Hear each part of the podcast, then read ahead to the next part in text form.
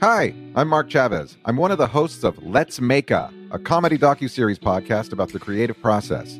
Each season, my co-hosts, Ryan Beal, Maddie Kelly, and I, take on an artistic challenge and you follow our journey.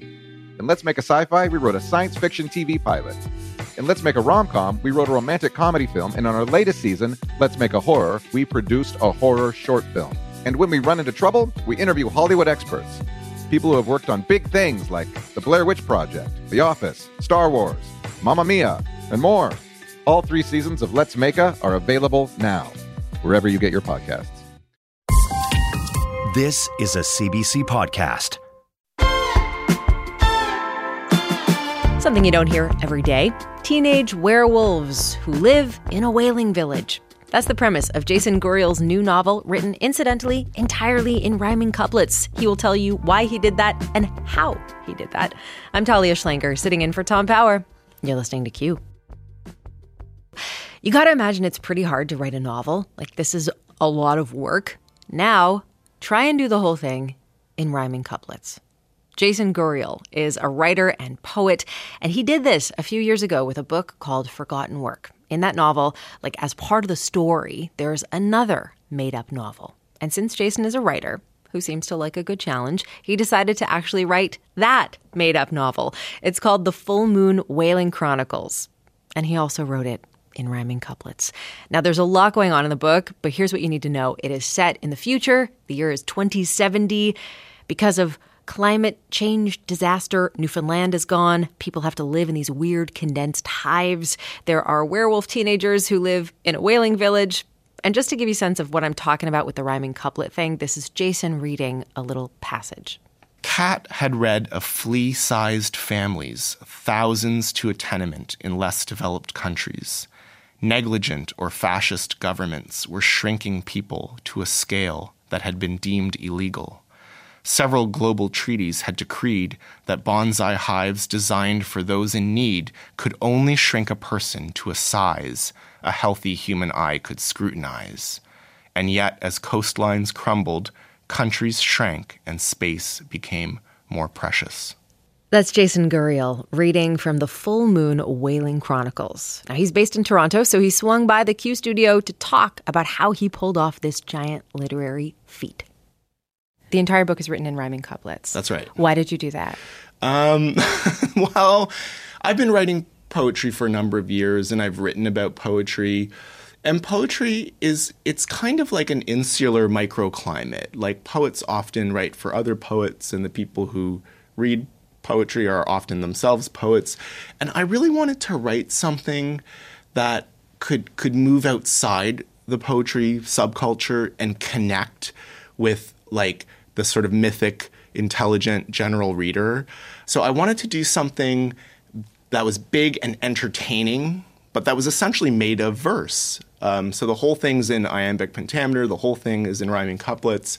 I wanted it to function both as poetry and as a novel. So you can focus on the rhymes or you can just kind of read through the thing and ignore and ignore all of that. And you know, over time you probably sense there's music and rhythm, but hopefully the story like carries you away. That's the thing I found as I was reading it. Like sometimes I would have to focus my mind on the rhyming couplets and like even say them out loud to hear hear them to have that gratification and then other times I had to shut off that part of my brain and read complete sentences as if you hadn't done that in verse. Do you know what I mean? Sure, yeah. yeah. And I think there's probably parts that get more lyrical and then parts where just the narrative takes over yeah. and and and and the music sort of gets a bit submerged. And iambic pentameter people's people's brains are probably going back to, you know, high school and studying Shakespeare and thinking like da da da da da da. That's right. That's to be or not to be, yeah? that is the question. There right? you go. Perfect example. Yeah.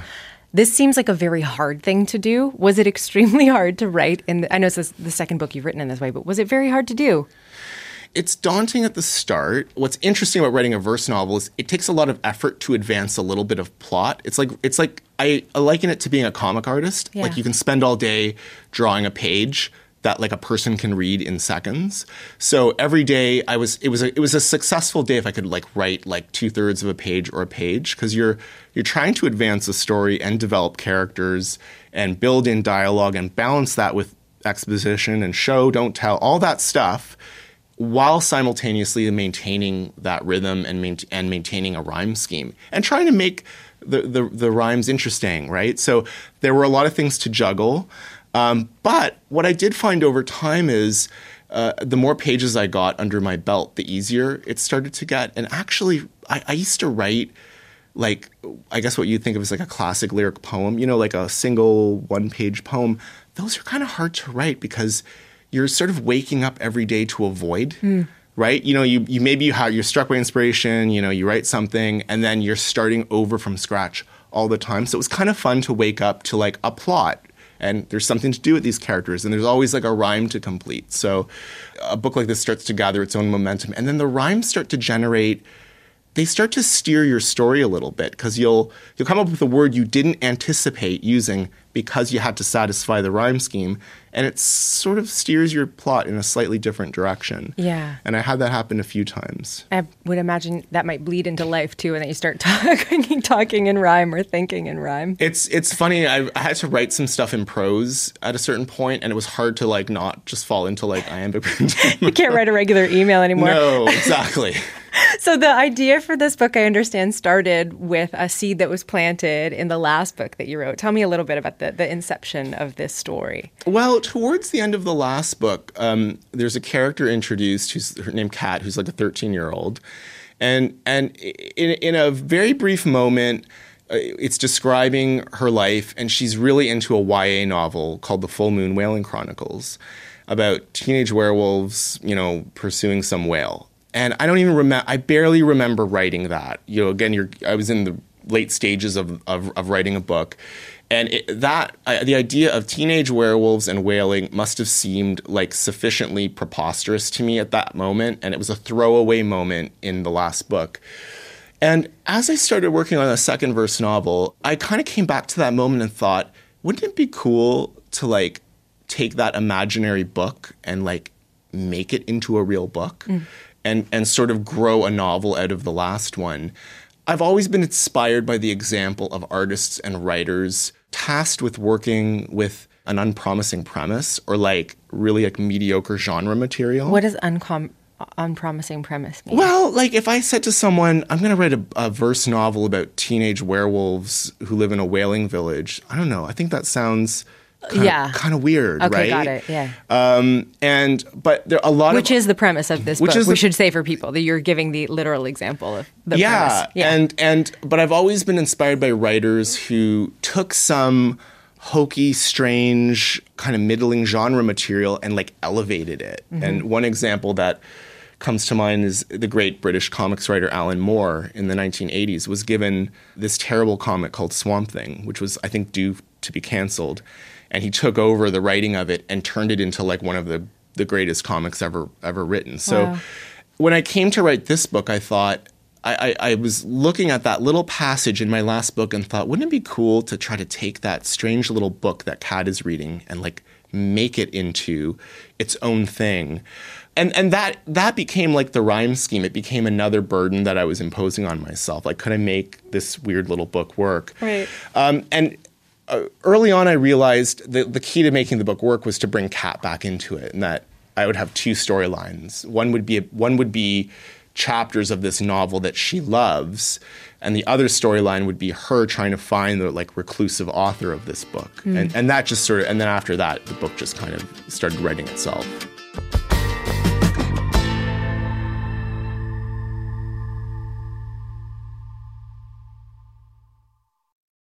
Hi, I'm Willa Paskin, the host of Decoder Ring, Slate's podcast about cracking cultural mysteries. On Decoder Ring, we dive down rabbit holes and obsessively explore questions hiding in plain sight, like why has slow dancing gone out of style? And when did we all become obsessed with hydration? And where did the word mullet, you know, to describe a hairstyle, come from? That's Decoder Ring, named one of the best podcasts of 2023 by the New York Times. Listen to new episodes every two weeks and make sure to follow us so you never miss one.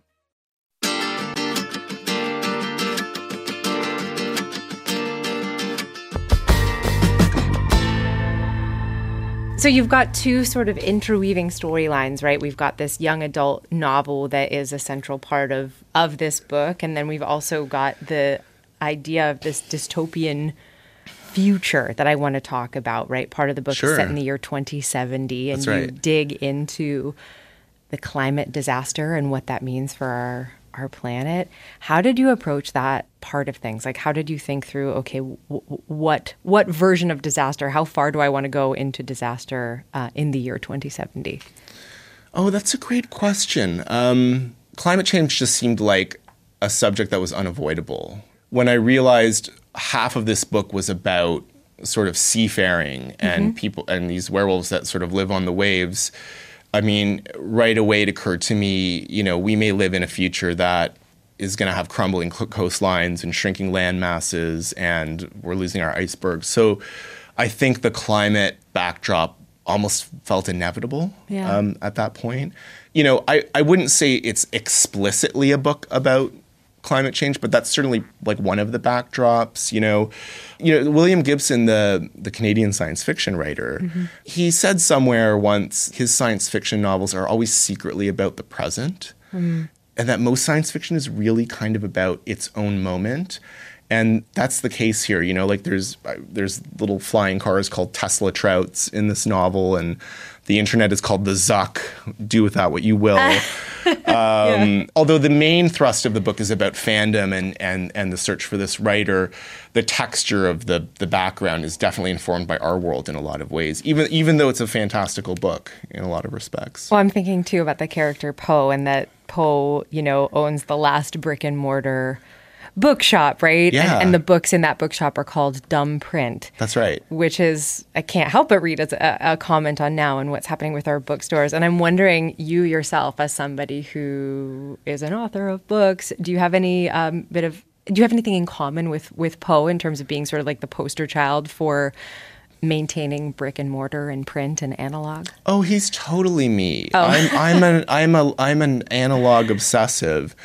I, we stopped in Belleville yesterday, and I went to the mall because there's a Sam the Record Man. Oh, the last Sam the, Sam the Record Man in Canada, and so I had to go and buy some, you know, music on compact disc. For, you know, for my- ki- yeah, for the kids who are listening, this was a, a real brick and mortar record store where you could go and touch and hold these compact discs that you're talking about in your hands. Yeah, that's right. But you Yeah. know what? You know what's interesting in communities outside of big cities like Toronto, there's still a need for some of those those stores and and and Poe in the novel early on, as, as you say, he's he has he runs a store and he specializes in like books that are not made of you know nanoscopic robots and like old school print. And what this book is about, in my previous book, they're about people who are even though they ostensibly live in this futuristic world and there's an internet and they have access to everything, they're searching for stuff that is not like readily available to them. You know, they're, they're searching for some obscure, lost, coveted piece of physical media or this like reclusive author that they just can't get access to. I didn't, I wasn't thinking about any of this as I was writing it. But in retrospect, I think we're going to see a huge backlash to things like AI and the turn that social media has taken, where people are going to reinvest themselves in physical media and books and records and print and, and, and so on. That maybe that's the utopian element of my of my sci-fi, but I'm trying to keep that flame alive. The the kind of obsessive fans who still want to hold their books. And the survival of art. That's something that I find Yeah. really interesting about your book. I mean, this is the dystopian future is a world in which Newfoundland does not exist anymore, and yet Moby Dick still exists. That's right. Like you make reference to other art, to the song uh, "There She Goes" by the La's, and and Mo- Moby Dick is a part of this. And your your book is in conversation with other works of art, which are in conversation with other works of art. Oh, completely, yeah. And and there she goes by the La's. They were a Liverpool band. The guy who wrote that song, Lee Mavers, was an analog obsessive trying to make music in the 1980s, and and he never officially approved the release of his his one album because he hated how it, he said he couldn't. That's right. He wanted the pure 60s sound, and he, it was you know the 80s had a very kind of shiny synthetic sound, and he could he and he's never released anything since then. So even that little song is a is written by a, a, one of he's like one of my characters in a sense. You Yeah. know? like he's he's sort of he's a bit of a romantic. And he represents an idea that you're asking us to explore, right? Yeah, I mean, I th- I think he represents an I- an idea of like holding on to some elements of our of our tradition and, Right. and, and our kind of cultural inheritance, e- even as these things are being swept away by, you know, the Zuckerbergs of the world, that holding on to shared cultural texts, uh, even as our land masses are, are potentially um, dissolving.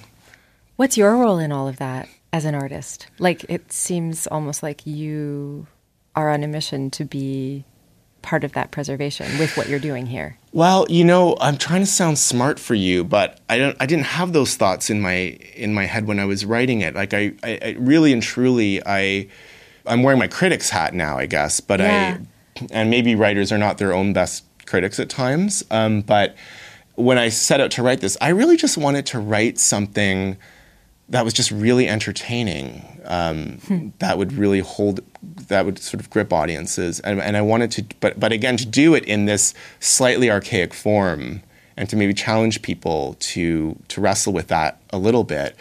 Um, but uh, you know, I didn't have a. I sometimes think if you set out with with a very noble mission, you can run a run aground pretty easily as an artist. So I, you know, this book touches on all kinds of issues, but at heart, I hope it's just an entertaining page turner. You are a dad of two young kids. You had two young kids while you were working on this novel and imagining the future. How did being a dad and thinking about the future that your kids are going to inherit and the art that they're going to inherit someday impact what you wrote in the Full Moon Whaling Chronicles? I'm not sure exactly. I mean, I co-dedicate it to my daughter. Um, I worry about what their world's going to look like, and I guess some of that anxiety does filter into this book. The book's also kind of fun, though. Like there are, Oh, it is I- fun. you know, Yeah, it's really fun. and there are. I guess what I, sh- I should leaven everything by saying, I think there are optimistic things around te- the technology that uh, it's emerging. It's a com- complicated portrait. I do worry about what their world will look like, what social media, the impact it will have on them. It blows my mind when I think about the fact that my kids could be alive in the 22nd century because they are. It would be very easy for them to be alive if they have relatively healthy lives, and that takes the top of my head off because I have no idea where we're going to be. Um, but you know, uh, I I just wanted to. I don't know. At the end of the day, I want to create something fun, and uh, and I and I, and I hope uh, I hope they'll enjoy it one day. We'll see. So, what's next for you? Would you ever write a book in verse again? Maybe not for a while. I might need to take a break.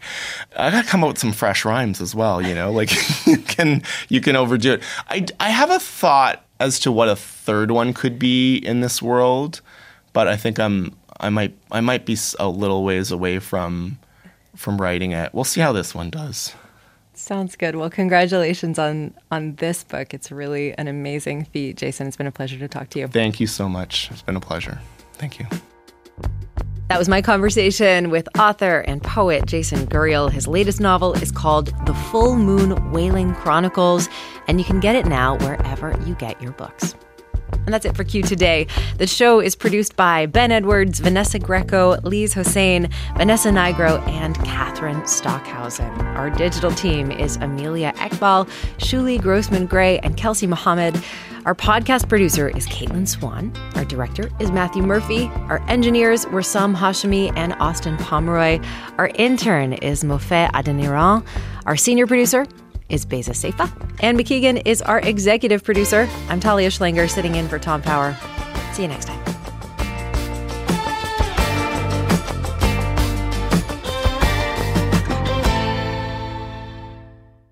For more CBC podcasts, go to cbc.ca slash podcasts.